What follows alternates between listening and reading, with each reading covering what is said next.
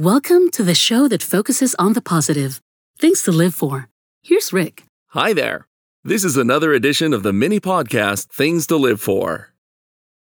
My wife Faith, who does our voiceovers, really likes food preparation contests. Me, I'm more of a sports person. At the heart, though, both are great examples of good competition.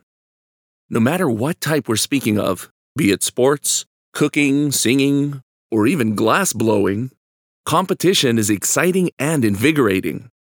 Some people fear competition because of the possibility of failure, but with healthy competition, failure only encourages one to improve.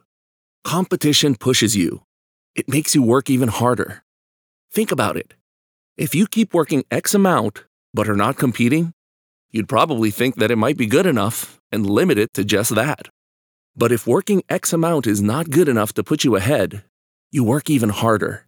You put in even more time. At the very end of the contest, even if you don't come out on top, you're still better off competing. You often look back and see that you've improved much more than you would have otherwise. One thing people often forget about when it comes to competition is how the struggle affects those not directly involved. The people on the sidelines are not only entertained, but can also be inspired. Like the competitors, these spectators can take this inspiration and apply it to other aspects of their lives. Whether you're competing directly against someone else or versus a person who set a record in the past, embrace healthy competition. We're better off with it. Thanks for joining this installment of our mini podcast. Swing by our website for past episodes as well as new ones. Faith has the details. Rick here.